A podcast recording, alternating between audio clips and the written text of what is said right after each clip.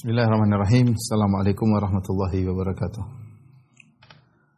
Alhamdulillahi ala ihsanih wa syukru lahu ala taufiqihi wa amtinanihi. Asyhadu an la ilaha illallah wahdahu la syarika lahu ta'ziman li sya'nihi wa asyhadu anna Muhammadan abduhu wa rasuluhu da'ila ridwani. Allahumma salli alaihi wa ala alihi wa ashabihi wa ikhwani.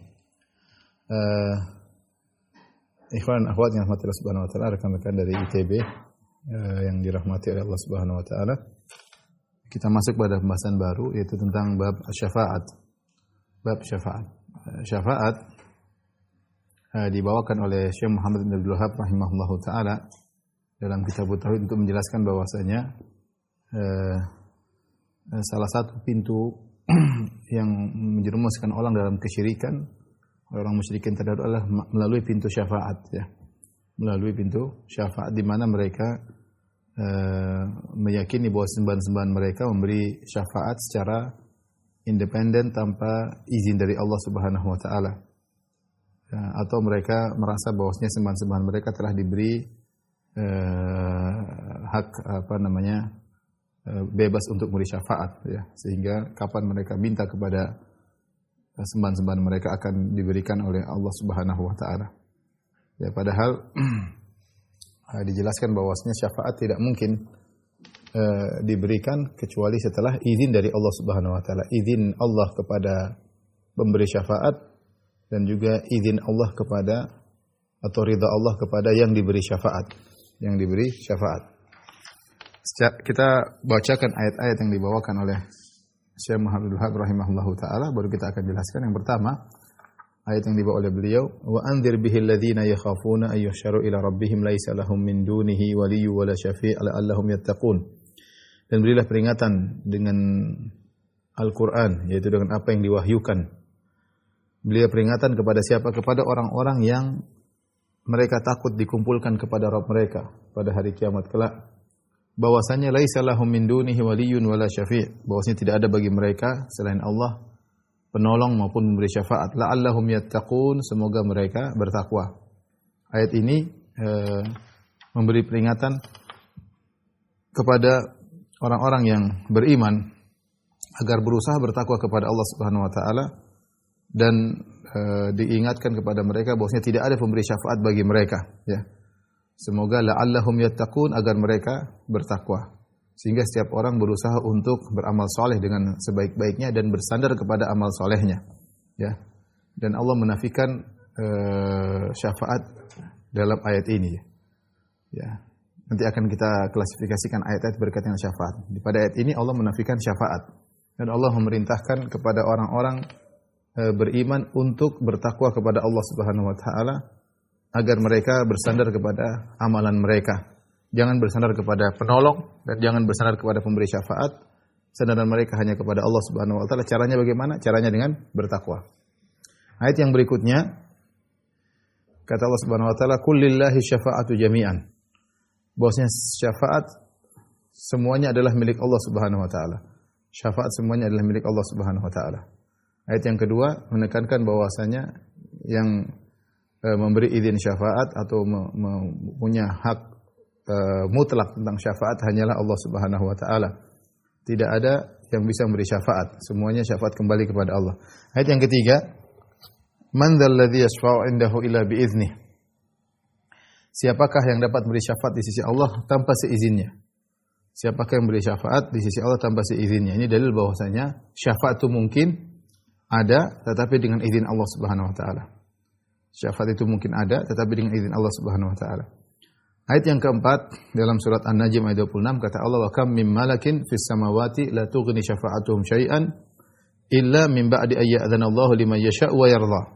Ini menguatkan ayat sebelumnya.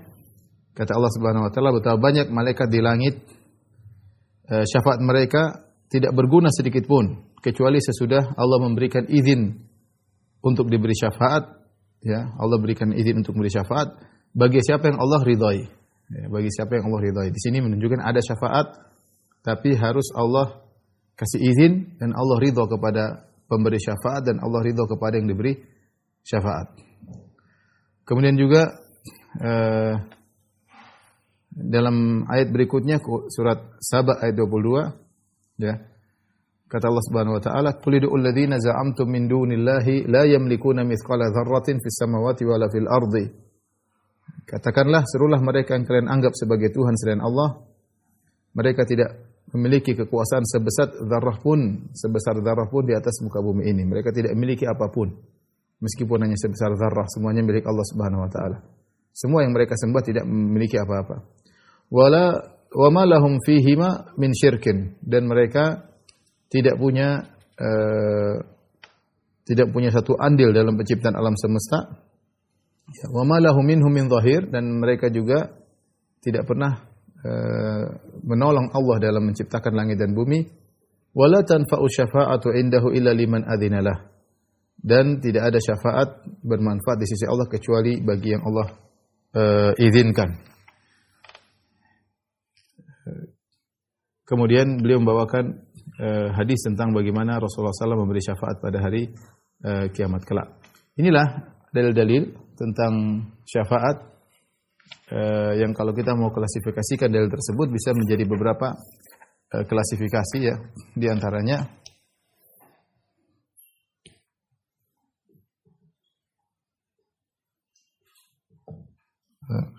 datang dalil-dalil tentang syafaat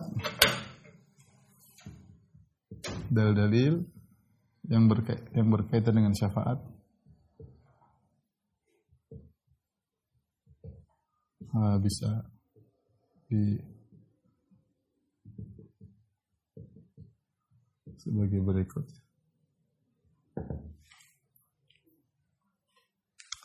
Uh, yang pertama ya bahwa syafaat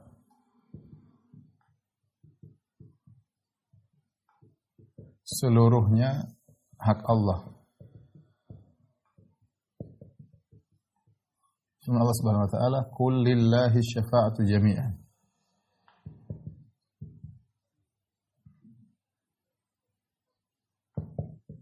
Katakanlah bagi Allah seluruh syafaat ya. Katakanlah syafaat seluruhnya hanya milik Allah.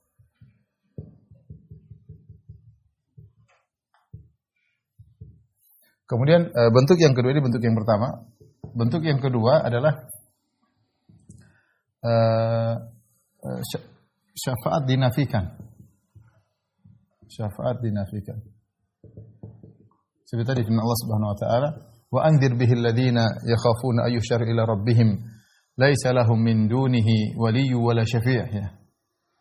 Laisa lahum min dunihi waliyyun wala syafi' la'allahum yattaqun. Tidak ada bagi mereka tidak ada uh, bagi mereka uh, penolong maupun memberi syafaat.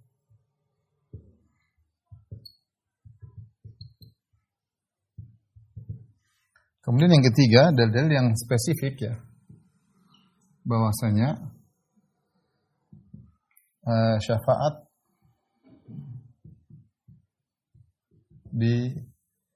dinafikan dari kaum musyrikin.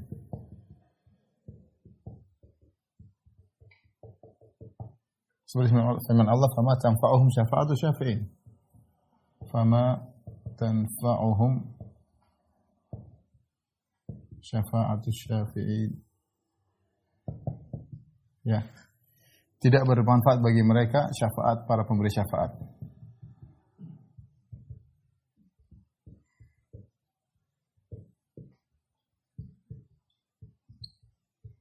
Syafaatnya para pemberi syafaat.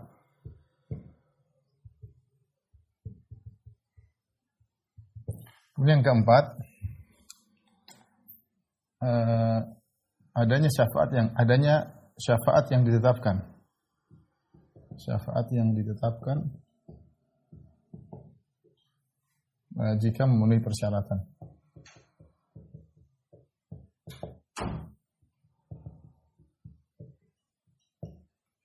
Ini seperti firman Allah Subhanahu wa taala dalam surat misalnya ayat kursi, "Man dzal ladzi yashfa'u 'indahu illa bi'izni. Kata Allah Subhanahu wa taala, siapa yang beri syafaat di sisi Allah kecuali dengan izinnya ya. Kecuali dengan izinnya, illa bi'izni ya. dengan izinnya. Jadi syafaat itu ada tapi dengan izin.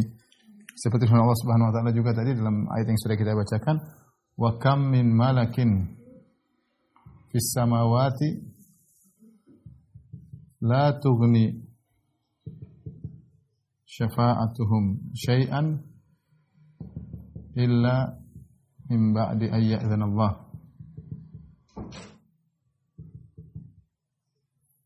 Liman yasha'u wa yarda.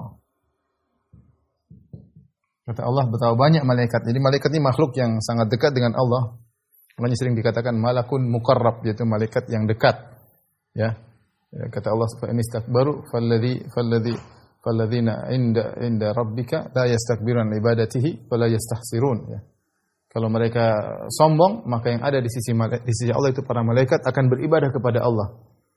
Ya, mereka tidak sombong dan mereka beribadah kepada Allah. Jadi malaikat dekat dengan Allah Subhanahu wa taala. Malaikat juga beri syafaat. Mereka beri syafaat, tetapi syafaat mereka tidak ber, tidak bermanfaat sama sekali. La tughni syafaatum syai'an. Syafaat mereka tidak bermanfaat sama sekali illa min ba'di Allah kecuali setelah izin Allah. Liman yasha'u wa yarda. Syaratnya setelah izin setelah izin Allah. Liman yasha bagi yang diizinkan untuk beri syafaat.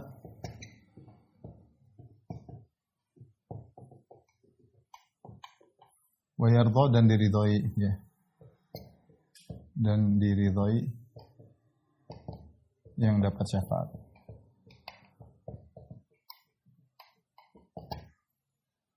ya.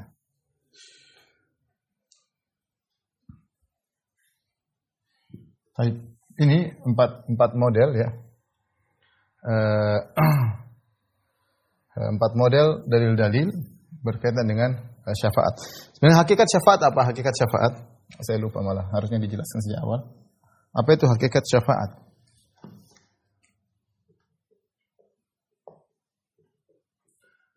Syafaat diambil dari kata asyafa, ya. Asyafa artinya adalah genap. Genap artinya eh, seorang dia ada keperluan dia datang kepada orang lain agar memberi syafaat untuk dia. Sehingga tadinya dia sendiri, maka dengan pertolongan orang lain maka jadi jadi genap ya. Jadi genap. Misalnya gampangnya lah saya perlu ada keperluan maka saya datang ke seorang pejabat misalnya saya minta bantuan dia untuk menyampaikan ke Pak Presiden misalnya. Tadi saya sendiri, maka dengan bantuan dia saya menjadi genap ya. Jadi jadi genap itu disebut dengan syafaat ya. Sehingga bahasa kita gampangnya eh, kemudian dia dia membantu pejabat tersebut membantu kita untuk ngomongin ke Pak Presiden sehingga pejabat tersebut memberi syafaat ya untuk saya. Syafaat ditujukan kepada presiden untuk saya misalnya. Nah, saya tadinya sendiri ganjil ketika saya gabung dengan dia menjadi genap. Ya dengan genap inilah e, diharapkan maka keperluan bisa dimudahkan. Itu namanya hakikat e, syafaat. Nah, uh, kita kembali kepada dalil-dalil yang berkait dengan syafaat. Ya. Perhatikan syafaat uh, dinafikan. Laisa lahum min dunihi waliyun wala syafi'. Tidak ada bagi mereka penolong maupun beri syafaat. Nanti kita dapati lagi bahwa syafaat yang dinafikan adalah fama tanfa'uhum syafa'atu syafi'in. Tidak manfaat bagi mereka. Mereka di sini maksudnya orang musyrikin. Orang musyrik. Mereka minta syafaat tapi syafaat mereka tidak di tidak dipenuhi. Uh, dari sini ternyata ada syafaat yang dinafikan. Ini syafaat yang dinafikan. Ya. Syafaat yang dinafikan kenapa? Karena tidak memenuhi persyaratan. Tidak memenuhi persyaratan.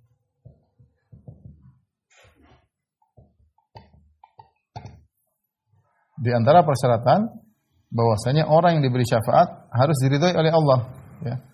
Yang diberi syafaat harus diridhoi Allah. Dan Allah tidak ridho kepada orang musyrik dan Allah tidak ridho kepada kesyirikan.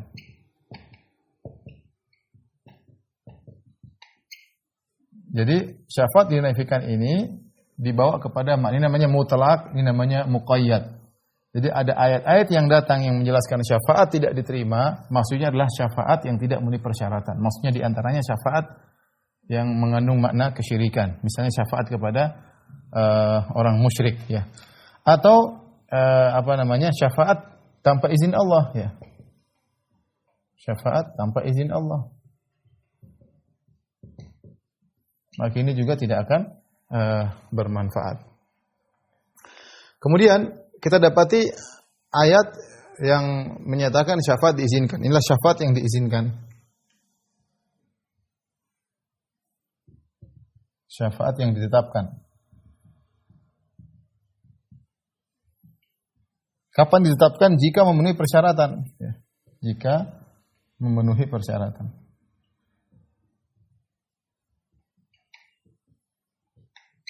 jika memenuhi persyaratan. Yang persyaratan tersebut ada dua, yaitu izin Allah Subhanahu wa taala dan ridha Allah kepada pemberi syafaat maupun yang diberi syafaat. Jika demikian, ya, maka disimpulkan bahwasanya syafaat itu sebenarnya kembalinya adalah hanya milik Allah. Ini kesimpulan. Kesimpulan bahwa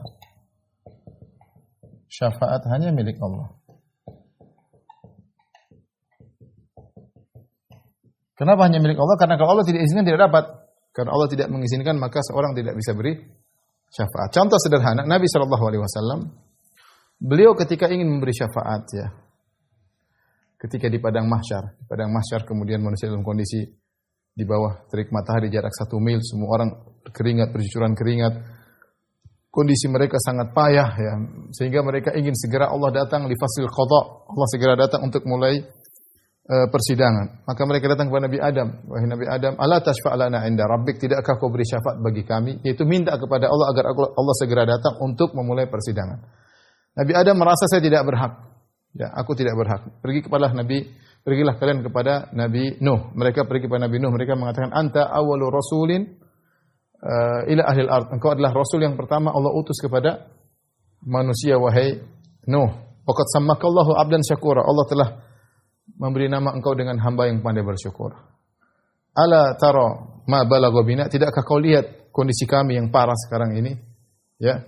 Ala tashfa'lana inda rabbik, tidakkah engkau memberi syafaat bagi kami di sisi Allah? Kata Nabi Nuh, enggak bisa, saya tidak berhak. Pergilah ke nabi yang lain. Maka mereka pergi ke Nabi Ibrahim. Nabi Ibrahim mengucapkan perkataan yang sama. Masing-masing punya udur. Kata Nabi Adam, saya pernah dilarang mendekati sebuah pohon tapi saya melanggar. Nabi Nuh mengatakan saya punya doa yang akhirnya membinasakan uh, umatku ya. Kemudian dia mengatakan pergilah ke Nabi yang mereka pergi Nabi Ibrahim. Nabi Ibrahim mengatakan saya pernah berdosa tiga kali. Tentu penjelasannya sudah uh, panjang lebar, tapi intinya Nabi Ibrahim pernah merasa melakukan kesalahan tiga kali berkaitan dengan perkataannya. Kemudian dia bilang pergilah kepada Nabi Musa. Mereka pergi Nabi Musa, Nabi Musa mengatakan ya, laqad qataltu nafsan lam umar bi Aku telah membunuh seorang yang aku dilarang tidak tidak diperintahkan untuk membunuhnya. Aku punya dosa, punya kesalahan. Pergilah ke yang lain. Mereka pergi Nabi Isa. Nabi Isa tidak menyebutkan dosa. Walam yadkur dzamban. Dia tidak menyebutkan dosa, tidak menyebut kesalahan, tapi dia mengatakan, pergilah kepada Nabi Muhammad. Akhirnya setelah mereka berpindah dari satu nabi ke nabi yang lain, semua menuju kepada Nabi Muhammad SAW. Nah, Nabi Muhammad SAW dia berhak untuk beri syafaat. Tetapi sebelum dia beri syafaat, apa yang dilakukan? Dia duduk, eh, eh, beliau sujud, sujud, sallallahu alaihi wasallam, sujud di bawah arsy Allah Subhanahu wa taala Kata Nabi SAW, fayuhta fayuftah alayya mahamid. Ya, la uhsina an. Aku pun diberi ilham oleh Allah Subhanahu wa taala untuk memuji Allah dengan pujian-pujian yang aku tidak bisa memujinya sekarang ini. Jadi nanti pada hari kiamat kelak Allah bukakan bagi Nabi ilmu baru tentang sifat-sifat Allah Subhanahu wa taala yang Nabi belum tahu, maka Nabi memuji Allah dengan sifat-sifat tersebut. Nabi sujud dulu. Setelah lama baru Allah mengatakan, Ya Muhammad, irfa' ra'sak. Wahai Muhammad, angkat kepalamu. Wasal tu'tah. Mintalah kau akan dikabulkan. Wasfa' tu syafa' Beri syafaat, maka kau akan diberi syafaat. Jadi ternyata prosesnya Nabi Muhammad SAW harus minta izin dulu. Harus minta izin, kemudian sujud pada Allah Subhanahu Wa Taala. Setelah Allah izinkan, baru kemudian Nabi SAW memberi syafaat kepada seluruh umat manusia agar Allah segera datang memulai persidangan. Jadi pada hakikatnya eh, syafaat adalah milik Allah. Siapa yang Allah izinkan, tidak semua orang bisa beri syafaat. Apakah semua orang bisa beri syafaat? Jawabannya tidak. Yang Allah izinkan. Siapa yang dapat syafaat juga hanya izin Allah. Si fulan bisa dapat, si fulan bisa dapat, si fulan tidak. Ya. Apakah semua manusia beri syafaat? Kita bilang tidak. Kalau Allah izinkan baru bisa. Lihat tadi Nabi Adam tidak bisa. Nabi Nuh tidak bisa. Nabi Nabi Nabi nggak bisa syafaatul uzman. Ternyata tidak semua orang bisa beri syafaat pertama. Siapa yang bisa beri syafaat yang Allah izinkan? Tidak semua orang bisa syafaat. Kedua, siapa yang bisa dapat syafaat? Hanya yang diizinkan oleh Allah Subhanahu wa taala. Kau bisa kau boleh kasih syafaat dan syafaatmu hanya untuk si fulan, si fulan, si fulan. Sehingga ketika kita lihat kondisi seperti kita tahu bahwasanya syafaat sebenarnya adalah hak Allah Subhanahu wa taala. Terus apa hakikat syafaat? Hakikat syafaat hanyalah sekedar ikram, pemuliaan kepada orang tersebut. Kepada orang tersebut. Ya. Jadi Allah memuliakan Nabi Muhammad SAW. Nanti ada malaikat memberi syafaat. Ada orang soleh memberi syafaat. Iya, berarti Allah ingin muliakan dia.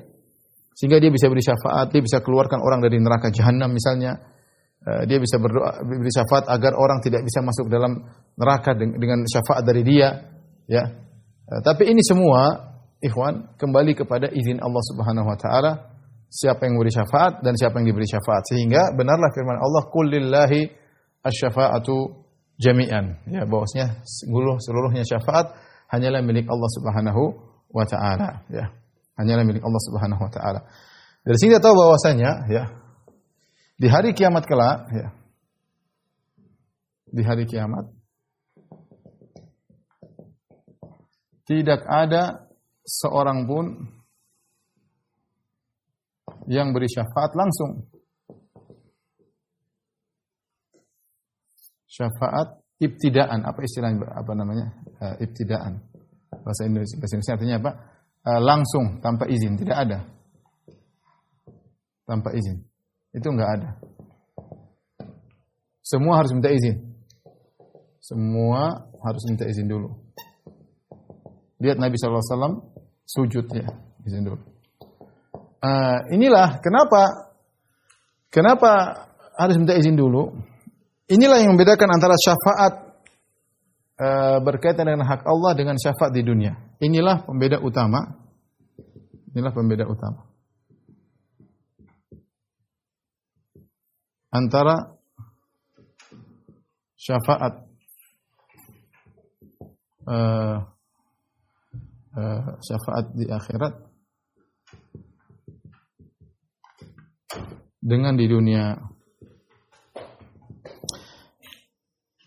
Kalau di dunia, di dunia, di dunia, seorang raja dia nggak mungkin bisa menjalankan roda pemerintahan kecuali dengan anak buahnya, dengan menteri-menterinya. Dia tidak mungkin menjalankan roda pemerintahan sendiri, nggak mungkin. Sehingga dia punya menteri-menteri, dia punya orang-orang yang dia butuhkan, ya. Dia punya orang yang dia butuhkan. Nah, orang-orang dia butuhkan ini bisa saja ke syafaat secara langsung, tidak harus minta izin kepada raja. Ada orang minta tolong dia kasih memo, antarkan ke raja, bilang dari saya. Dari menteri ini, dari menteri ini, dari panglima ini, dari saya. Sampaikan kepada presiden, sampaikan kepada panglima, sampaikan kepada artinya mereka bisa saja memberi memberi memberi syafaat langsung tanpa harus minta izin kepada raja karena mereka tahu raja butuh kepada mereka. Dan raja pun bisa nggak enak untuk tidak menerima memo tersebut. Ini orang ini punya jasa sama saya. Ya. ya nggak enak maka uh, apa namanya? saya penuhi, saya kabulkan uh, permohonan syafaatnya. Tapi maksud saya menteri-menteri tersebut bisa kasih memo tanpa harus minta izin kepada sang raja. Karena mereka tahu bahwa sang raja butuh kepada sang menteri. Kalau nggak ada menteri mereka nggak bisa kerjakan. Ini yang perbedaan utama antara Allah dengan penguasa-penguasa di atas muka bumi. Allah Subhanahu wa taala tidak butuh dengan siapa pun. Ya, Allah tidak butuh. Ya. Tidak butuh. Sehingga ketika orang memberi syafaat dia harus minta izin. Dia harus minta izin karena Allah dia tidak punya andil kepada Allah sama sekali. Lain halnya dengan menteri, lain halnya dengan pengawal, lain halnya dengan panglima, dia punya andil terhadap jalannya roda pemerintahan. Adapun Allah semua tidak ada urusan. Tidak ada urusan. Sehingga tidak boleh ada orang mentang-mentang kemudian mentang-mentang mau kasih syafaat nggak bisa. Apa yang buat kau bisa mentang-mentang di akhirat langsung beri syafaat tanpa izin dari Allah? Allah tidak butuh engkau sama sekali. Nabi Muhammad SAW saja manusia terbaik yang pintu surga tidak akan terbuka kecuali untuk Nabi dia harus minta harus sujud dahulu harus sujud dahulu. Di sinilah titik kesalahan kaum musyrikin dahulu kaum musyrikin mereka menganggap sesembahan-sembahan mereka ini bisa memberi syafaat secara independen langsung. Sehingga ketika ditegur, ya, ketika ditegur, kenapa kalian membunuh? Eh, kenapa kalian menyembah berhala-berhala ini? Kata mereka, haula syufa'auna indallah. Mereka ini adalah pemberi-pemberi syafaat bagi kami di sisi Allah. Kami kalau menyembah mereka, urusan kami menjadi lancar, ya, karena mereka memberi syafaat bagi kami di sisi Allah. Memberi syafaat artinya memudahkan permintaan kami kepada Allah. Kalau lewat mereka mudah. Orang apa kata orang musyrikin? Kata kaum musyrikin.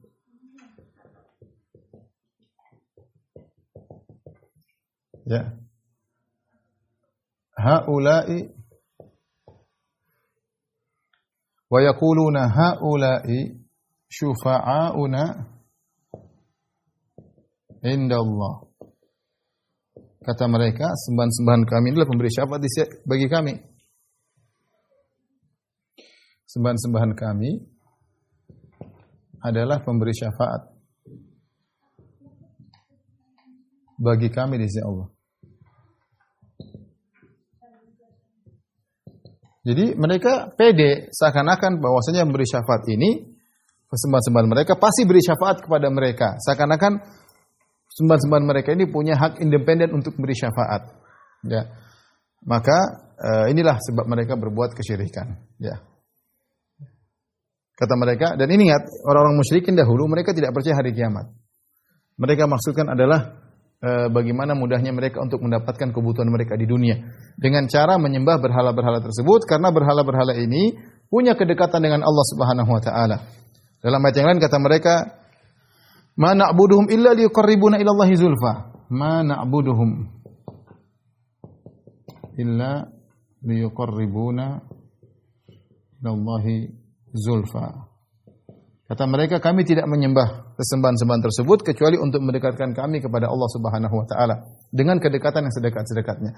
Jadi uh, di antara syirik yang mereka lakukan adalah syirik menjadikan sembahan-sembahan tersebut sebagai syafaat-syafaat bagi mereka di sisi Allah Subhanahu wa taala. Mereka minta kepada uh, sembahan-sembahan tersebut agar permintaan mereka di syafaat di, diberi syafaat, diberi memo kepada Allah sehingga permintaan mereka mudah dikabulkan oleh Allah. Itulah titik uh, kesyirikan.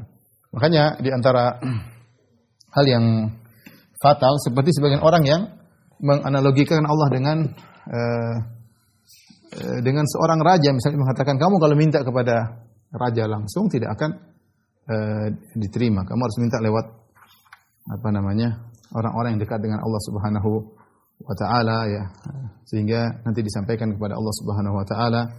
Ya ini sama dengan mirip dengan keyakinan orang-orang e, musyrikin yang mereka minta kepada Allah melalui perantara-perantara melalui perantara-perantara yang mereka sebut sebagai pemberi syafaat ya, memberi syafaat. Ikhwan dan akhwat yang dirahmati Allah Subhanahu wa taala uh, ada beberapa uh, sikap kelompok-kelompok terhadap syaf, terhadap syafaat di antaranya ahlul bidah dari kalangan khawarij dan mu'tazilah mereka mengingkari adanya syafaat. Kata mereka, pelaku dosa besar tidak mungkin mendapat syafaat. Pelaku dosa besar tidak mungkin mendapat syafaat. Kalau orang sudah masuk neraka tidak bakalan keluar. Ya. Sementara dalam hadis-hadis menunjukkan orang bisa keluar dari neraka jahanam. Seperti dalam Sahih Bukhari, Kata Allah, "Akhriju minan nari man kana fi qalbihi mithqalu dzarratin minal iman." Keluarkanlah dari neraka seorang yang masih ada imannya meskipun sebesar zarrah dikeluarkan neraka. Berarti pelaku dosa besar bisa dapat syafaat. Ya. Belum juga sabda Nabi SAW, syafaati uh, li ummati min ahli kabair. Syafaatku bagi umatku para pelaku dosa besar. Rasulullah SAW juga memberi syafaat. Ya. Jadi syafaat itu ada. Ya. Syafaat itu ada, e, bisa mengeluarkan orang-orang pelaku dosa besar dari neraka jahanam yang sudah disiksa untuk uh, keluar. Nanti kita sebutkan macam-macam syafaat. Tapi alul bidah dari kalangan Khawarij Mu'tazilah mereka mengingkari syafaat. Kenapa mereka mengingkari? Karena mereka punya keyakinan sekali masuk neraka tidak bisa keluar lagi. Ya. tidak bisa keluar lagi. Uh, dan mereka hanya melihat dalil-dalil tadi dari empat klasifikasi dalil, mereka hanya melihat dalil yang menafikan syafaat. Ada dalil mereka lihat ini syafaat tidak ada, mereka menafikan. Ketika mereka menafikan lihat hanya dalil yang menafikan syafaat sehingga mereka akhirnya meyakini syafaat tidak ada. Ya. E, kelompok kedua adalah kaum musyrikin yang mereka e, meyakini bisa bahwasanya e, sembahan-sembahan mereka bisa memberi syafaat secara independen. Ya. Independen bahwasanya kapan mereka minta mereka pasti dapat. Mereka pasti dapat minta syafaat kepada mayat-mayat yang sudah meninggal, kepada wali-wali mereka. Mereka yakin bahwa ini telah diberi uh, apa namanya hak independen oleh Allah untuk memberi syafaat. Ini tidak benar karena syafaat seluruhnya milik Allah. Ya, jangankan wali, sedangkan Nabi Muhammad SAW saja harus sujud dulu, ya, minta izin kepada Allah Subhanahu Wa Taala baru kemudian bisa memberi syafaat. Sedangkan para nabi-nabi saja tidak semuanya bisa beri syafaat dalam sebagian kondisi. Lihat tadi Nabi Nuh tidak bisa beri syafaat, Nabi Musa tidak beri syafaat dalam syafaat tersebut hanya Nabi yang bisa. Ya. Dalam kondisi lain mereka tentu bisa beri syafaat. Jadi artinya syafaat itu bukan hak independen bagi makhluk. Minta izin dulu, ya ada prosedurnya. Minta izin, Allah kasih izin kepada siapa? Kepada siapa? Tidak semuanya bisa mendapatkan syafaat. Ya. Kalau ternyata Rasulullah SAW ingin beri syafaat, tetapi orang yang di, mau dikasih syafaat tidak berhak mendapat syafaat, maka dia tidak akan dapat. Contoh nyata, misalnya dalam ketika Nabi Shallallahu Alaihi Wasallam melewati sirat, kemudian Nabi SAW berdoa dan para nabi juga berdoa. Selain Nabi Muhammad SAW, para nabi juga berdoa. Kata Nabi SAW, wa kalamur rusul yauma idin Allahumma salim salim. Perkataan para rasul ketika itu, ya Allah selamatkan, ya Allah selamatkan, ya Allah selamatkan. Tapi apakah semua umat Nabi SAW selamat? Jawabannya tidak. Ya. Ternyata umat Nabi yang melewati sirat ada tiga model. Yang pertama selamat, tidak terluka sama sekali. Yang kedua terluka, ya, terluka dan kemudian selamat. Yang ketiga terluka dan tenggelam dalam neraka jahanam, masuk dalam neraka jahanam. Padahal Nabi sudah berdoa, Allahumma salim salim. Ya Allah, selamatkan dan selamatkan. Namun tidak semuanya dapat doa Nabi Shallallahu Alaihi Wasallam. Kenapa? Ada yang tidak berhak mendapatkan syafaat Nabi Shallallahu Alaihi Wasallam. Ada yang tidak berhak mendapatkan syafaat Nabi Shallallahu Alaihi Wasallam. Ya, jadi eh, kesimpulannya bahwasanya eh, syafaat adalah hak Allah Subhanahu Wa Taala. Ya, Allah hanya mengizinkan kepada orang yang Allah kehendaki ya. Dan kepada siapa yang berhak mendapat syafaat.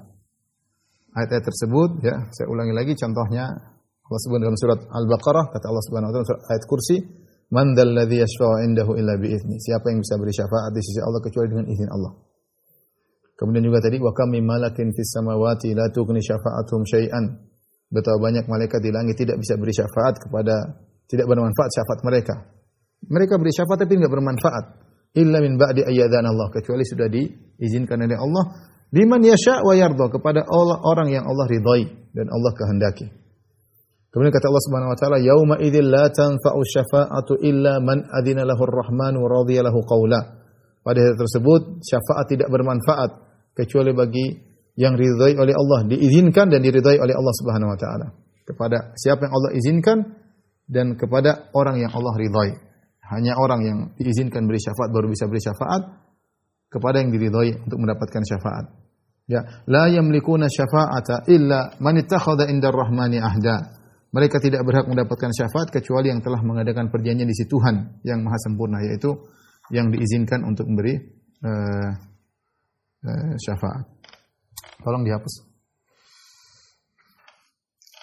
Kita akan sebutkan uh, contoh-contoh syafaat uh, kita kembali pada salah satu ayat, ayat yang kelima yang disebutkan oleh Syekh Muhammad Wahab yaitu ayat surat Saba ayat 22. Surat Saba ayat 22, eh, kita merenungkan ayat ini. Ini ayat kata Allah Subhanahu wa taala surat Saba ayat 22, "Qul ud'u alladziina za'amtum min dunillahi la yamlikuna mithqala dzarratin fis samawati wala fil ard." Serulah mereka yang kamu anggap sebagai Tuhan selain Allah. Mereka tidak memiliki kekuasaan seberat zarrah pun di langit maupun di bumi wala fil ard wa ma lahum fihi min syirkin dan mereka tidak punya uh, saham dalam apa yang ada di langit dan di bumi. Wa ma lahum minhum min dan mereka tidak pernah menolong Allah untuk menciptakan langit dan bumi. Wala tanfa'u syafa'atu indahu illa liman adzinalah. Dan tidak ada syafaat bermanfaat di sisi Allah kecuali bagi orang yang diizinkan oleh Allah Subhanahu wa taala. Di sini ada empat sebab kenapa e, seseorang boleh untuk disembah ya. Allah sebutkan empat sebab ya, dalam surat Saba ayat 22 Allah sebutkan empat sebab sesuatu boleh disembah.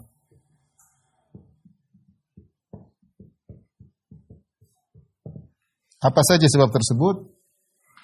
Pertama, jika uh, di, dia ya memiliki uh, sesuatu di atas sesuatu di langit maupun di bumi.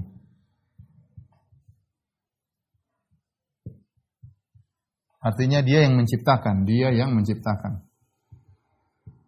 Maka dia boleh disembah. Ya, sederhananya begini. Uh, kalau misalnya seandainya Allah Subhanahu wa taala menciptakan seluruh alam semesta kecuali misalnya uh, kecuali misalnya Jakarta. Jakarta yang sembah yang ciptakan ternyata bukan Allah. Maka seorang boleh menyembah pencipta Jakarta ini karena dia yang ciptakan. Ya. Maka penduduk Jakarta boleh menyembah pencipta tidak tidak usah menyembah Allah karena mereka tinggal di Jakarta mereka maka mereka menyembah zat yang bisa menciptakan Jakarta. Boleh. Ini boleh secara logika boleh. Dia juga mencipta, selain Allah dia juga mencipta. Tapi Allah mengatakan, yang kalian semua sembah itu tidak memiliki meskipun sebesar zarrah. Tidak ada mereka menciptakan apa pun. Bahkan biji korma bukan mereka yang ciptakan. Ya. Bahkan selaput yang ada di biji korma bukan mereka yang ciptakan. Siapa yang menciptakan lalat? Siapa yang menciptakan buah kalau ditanam bisa tumbuh? Tidak ada. Kalau di alam semesta ini tidak ada yang menciptakan kecuali Allah berarti yang disembah hanya Allah Subhanahu wa taala. Seandainya jika dia memiliki sesuatu di langit maupun di bumi, artinya dia yang menciptakan, maka dia boleh disembah. Tapi ini tidak ada. Ini tidak ada. Yang kedua, sebab yang kedua kata Allah Subhanahu wa taala, uh, "Wa ma lahum fihi min syirkin." Ya, bahwasanya jika dia tidak memiliki atau tidak tidak memiliki secara sempurna tapi dia punya saham. Ya. Dia tidak menciptakan, dia tidak, tapi dia punya saham. Allah kasih dia saham. Kamu punya saham untuk menguasai sebagian daerah.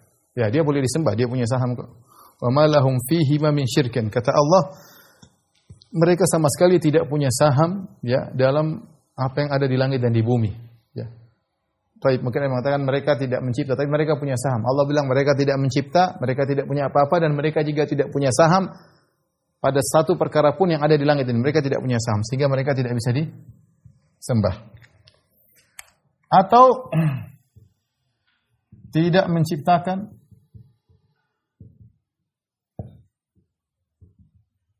tidak punya saham tapi membantu membantu Allah dalam penciptaan. Maka ini juga boleh disembah. Kalau dia tidak dia tidak menciptakan, dia tidak punya, tapi dia membantu Allah dalam proses penciptaan. Ya, kata Allah, "Ma lahu minhum min zahir." Tidak ada yang bantu Allah dalam menciptakan, dalam mengurusi alam semesta, dalam penciptaan atau pengurusan alam semesta. Tidak ada yang bantu Allah. Jika demikian, maka tidak ada juga yang berhak disembah.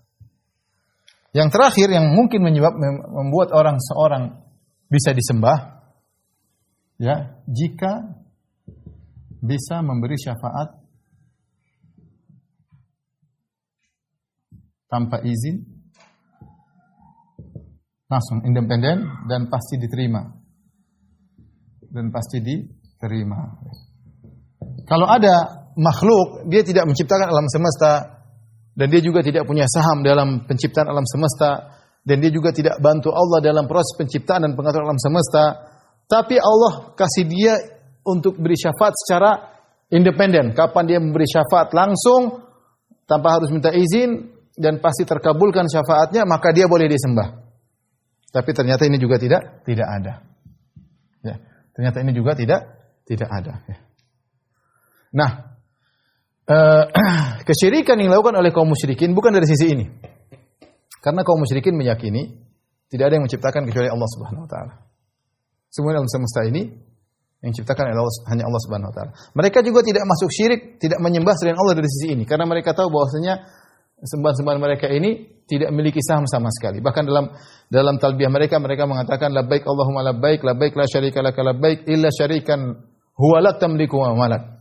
Ya, kata mereka, ya Allah, kau milik panggilanmu ya Allah, ya Allah tidak ada sekutu bagimu kecuali sekutu yang kau miliki.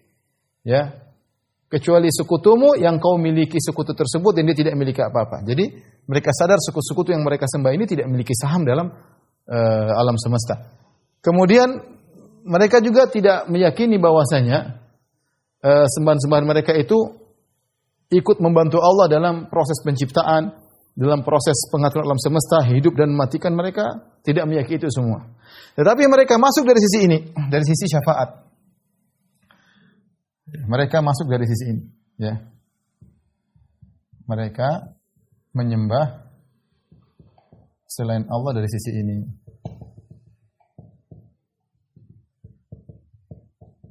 Yaitu mereka meyakini yang mereka sembah itu bisa memberi syafaat secara istiklalan, secara independen.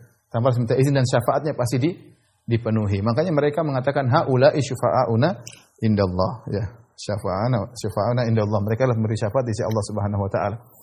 Dan saya kasih logika misalnya kalau kita pergi seseorang misalnya dia pingin dia pingin eh, minta kepada raja. Tetapi dia meyakini bahwasanya raja tersebut ya eh, punya orang dekat yaitu menteri. Kapan menteri tersebut mengatakan iya maka raja pasti nurut. Maka raja pasti nurut maka orang ini cerdas, dia mengatakan, apa ini saya langsung minta kepada raja. Wong kalau menteri bilang, yes, oke, okay, ya, langsung jalan. Oleh karenanya, mending saya minta sama menteri tersebut. Ngapain saya susah-susah ke raja? Raja nggak kenal saya, terlalu banyak yang diurus. Ya, saya pergi ke menteri ini aja deh. Saya datang merengek-merengek kepada menteri. Kapan menteri bilang iya, pasti terkabulkan. Itulah, itulah kesyirikannya orang musyrikin. Mereka meyakini bahwasanya sembahan mereka memiliki syafaat secara independen, secara istiqlal dan pasti dikabulkan oleh Allah Subhanahu wa taala ya. Sehingga ketika mereka minta kepada menteri ini, hati mereka sebenarnya ke mana? Hati mereka sebenarnya terikatnya kepada menteri ini, bukan kepada Allah. Bahkan bisa jadi si raja dilupakan. Karena mereka yang penting menteri ini bilang oke, okay, raja pasti oke. Okay. Hatinya tergantung mana kepada menteri. Nangisnya kepada siapa? Menteri. Ngerengeknya kepada siapa? Menteri. Itulah kesyirikan. Lupa kepada kepada raja. Ya, saya bilang gambar, gambar, gambarannya seperti itu. Sebenarnya orang mengatakan, kamu ngapain minta sama Allah? Allah tidak kenal kamu. Terlalu banyak manusia. Siapa kamu? Kamu penuh dengan dosa. Udah minta lewat ini. Minta lewat kepada wali, lewat minta kepada mayat. Ya. Ketika dia minta kepada wali tersebut, hatinya fokus kepada wali, bukan kepada Allah. Itu poin kesyirikan. Kita aja pakai jimat, nah boleh. Padahal orang pakai jimat meyakini bahwasanya ini jimat ini berfungsi karena izin Allah. Kalau dia meyakini jimat berfungsi sendiri syirik akbar. Kebanyakan orang pakai jimat, dia menganggap jimat itu sebab berfungsi dengan izin Allah, tapi di, diharamkan. Kenapa? Karena ketika memakai jimat ada bentuk tawakal kepada jimat tersebut. Dan Nabi mengatakan, Man Allah syai'an wukila ilahi. Barang siapa menggantungkan sesuatu pakai jimat, Allah akan buat dia tawakal kepada jimat tersebut. Maka jimat diharamkan. Kenapa? Ada bentuk tawakal kepada jimat tersebut. Ya. Demikian juga sebagian orang yang minta-minta kepada ya, uh, kepada wali atau kepada nabi, kepada siapa, hati dia benar-benar fokus kepada zat yang dia minta. Seakan-akan dia lupa kepada Allah. Oh ya wali ya nabi ya ini. Ya. Makanya dalam kondisi terdesak mereka berteriak, "Ya Ahmad Badawi, Ya Abdul Qadir Jailani, hati mereka fokus kepada Abdul Qadir, bukan kepada Allah.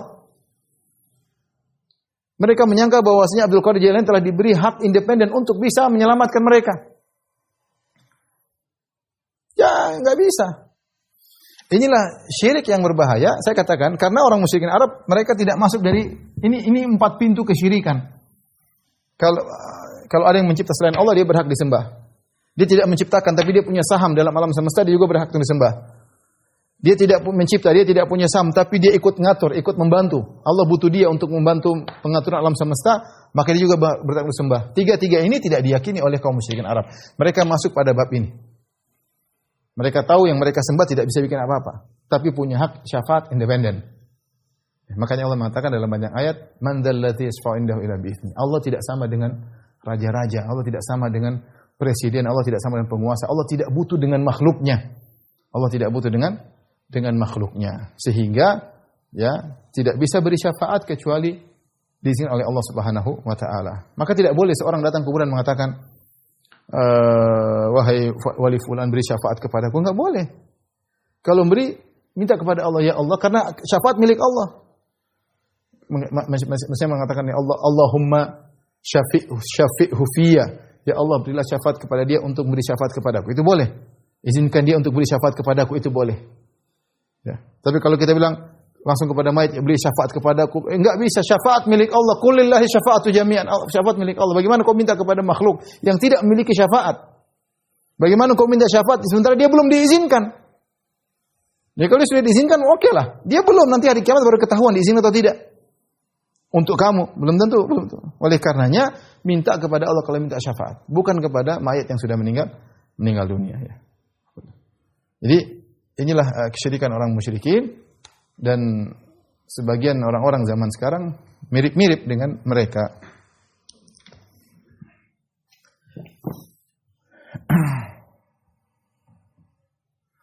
Baik, uh, ikhwan dan akhwat yang subhanahu wa ta'ala. Beberapa model syafaat yang ada di akhirat ya. Ada uh, Pertama syafaat yang khusus dimiliki oleh Nabi sallallahu alaihi wasallam. Ada tiga model. Yang pertama ini syafaat khusus Nabi, syafaat al-uzma, syafaatul uzma di padang mahsyar yang sudah kita sebutkan tadi. Ketika manusia datang kepada para nabi semuanya uh, menolak kecuali Nabi Muhammad sallallahu alaihi wasallam. Ya, kata Nabi, fa aqulu ana laha, aku yang akan memberi syafaat, fa astadzinu ala rabbi. Aku pun minta izin kepada Allah. Disebutkan Nabi pun sujud di bawah arsy Allah Subhanahu wa taala. Kemudian syafaat spesial Nabi adalah syafaat agar penghuni surga segera memasuki surga. Syafaat penghuni surga segera memasuki surga ya. Kata, kata Nabi SAW, Ati babal jannah, aku masuk, aku datang ke pintu surga, yaumal qiyamah, fa astaftihu, pada hari kiamat, lalu aku minta agar penjaga pintu surga membuka. Fayakulul khazin, maka penjaga berkata, man anta siapa engkau? Fa aqulu Muhammad, aku adalah Muhammad. Fayaqulu bika umirtu la aftahu li ahdin baqablak kepada engkau lah aku diperintahkan untuk membuka dan aku tidak diperintahkan untuk membuka kepada siapa pun. Maka pintu surga dibuka. Jadi yang pertama kali minta dibuka pintu surga adalah Nabi Muhammad SAW kemudian di antara syafaat spesial Nabi SAW adalah syafaat untuk Abu Talib. Ya. Kata Nabi SAW la'allahu tanfa'uhu syafaati yaumal qiyamah. Semoga syafaatku kepadanya bermanfaat pada hari kiamat. Fayuj'alu fi dhahdahin min nar. Yablughu yablughu ka'baihi. Maka dijadikanlah uh, api yang mengenai kakinya sampai ke kedua mata kakinya yagli minhu dimaguhu maka otaknya pun mendidih gara-gara api yang hanya mengenai uh, kakinya sampai sampai ke kedua mata kakinya ya. Jadi uh, dalam hadis laula ana lakana fi darkil asfali minar kalau bukan karena syafaatku maka Abu Talib akan berada di neraka jahanam yang paling bawah. Ya, kita tahu bahwasanya fama tanfa'uhum syafa'atu syafi'in asalnya syafaat kepada orang kafir tidak bermanfaat, tapi dikecualikan kecuali kepada Abu Talib. Kepada Abu Talib Allah mengizinkan Nabi untuk memberi syafaat sehingga dia uh, disiksa tidak terlalu dasar, bukan keluar dari neraka. Dia tidak bakal keluar dari neraka Abu Talib karena dia kekal di dalam neraka selama-lamanya. Tapi diangkat disiksa dengan siksaan yang lebih ringan daripada yang yang lain. Ini tiga kekhususan syafaat Nabi, uh, syafaat untuk uh, di, di, di, di padang mahsyar untuk syafaatul uzma, kemudian syafaat untuk masuk surga dan syafaat untuk pamannya Abu Talib. Berikutnya uh, ada syafaat yang berlaku bagi nabi dan kepada yang lain juga, kepada kaum mukminin, kepada malaikat. Uh, di antaranya oh masih ada satu lagi ya, satu lagi yang khusus bagi nabi yaitu syafaat untuk umatnya yang mau surga tanpa hisab agar segera masuk surga. Syafaat untuk umatnya yang masuk surga tanpa hisab agar segera masuk uh, surga ya. Dalam hadis maka Nabi uh, sujud kemudian dikatakan ya Muhammad irfa ra'sak. Wahai Muhammad angkatlah kepalamu sal tu'tah mintalah kau akan diizinkan. Isfatu syafa' beri syafaat kau akan dapat syafaat. Farfa'u ra'si fa aqul ya rabbi ummati ummati. Aku pun angkat kepala kau berkata ya Rabbku ya Rabbku umatku umatku fayuqal maka dikatakan ya Muhammad adkhil jannah min ummatika man la hisaba alaihi minal babil aiman wahai Muhammad masukkanlah ke dalam surga dari umatmu yang tidak ada hisab baginya lewat pintu kanan surga ya. Jadi eh, maka Nabi memberi syafaat agar yang mau surga tanpa hisab segera masuk surga. Ini juga syafaatku sebagai Nabi. Jadi ada empat. Tapi ada yang tiga lagi model syafaat yang ini berlaku umum buat bagi nabi, bagi malaikat, para nabi, para syuhada dan kaum mukmin secara umum. Yang pertama syafaat agar yang masuk neraka sudah masuk neraka bisa dikeluarkan. Ya dalam hadis bagaimana malaikat ya memberi syafaat orang sudah masuk neraka dikeluarkan. Orang-orang saleh pun demikian. Mereka mencari orang yang mereka kenal, kemudian mereka keluarkan dari uh, neraka dengan izin Allah Subhanahu wa taala diazab dulu. Jadi mereka mungkin meminta izin syafaat tidak dikasih. Kapan dikasih? Setelah sekian waktu setelah sebagian orang diazab baru dikasih izin untuk untuk apa namanya memberi syafaat. Ini dalil bahwasanya syafaat murni milik Allah. Allah kasih izin tidak kepada semua orang dan Allah ada waktunya Allah kasih izin. Setelah dia ada baru Allah silakan kasih syafaat keluarkan. Setelah teman-teman mereka di, disiksa dalam neraka jahanam. Kemudian syafaat kepada orang yang seharusnya berhak masuk neraka agar tidak jadi memasukinya. Ini juga syafaat umum. Ya, syafaat umum seperti misalnya eh, anak-anak soleh yang mungkin orang tuanya mau dimasukkan neraka tapi tertahan karena anak-anak mereka, putri-putri mereka. Ini contoh, harusnya masuk neraka nggak jadi. Kemudian syafaat kepada orang yang berhak masuk surga agar dinaikkan derajatnya. Sudah masuk surga tapi dapat syafaat sehingga derajatnya lebih naik lagi ya. Ini juga berlaku secara umum. Wallah alam bisawab demikian saja yang sampaikan kurang lebih mohon maaf wabillahi taufiq Assalamualaikum warahmatullahi wabarakatuh.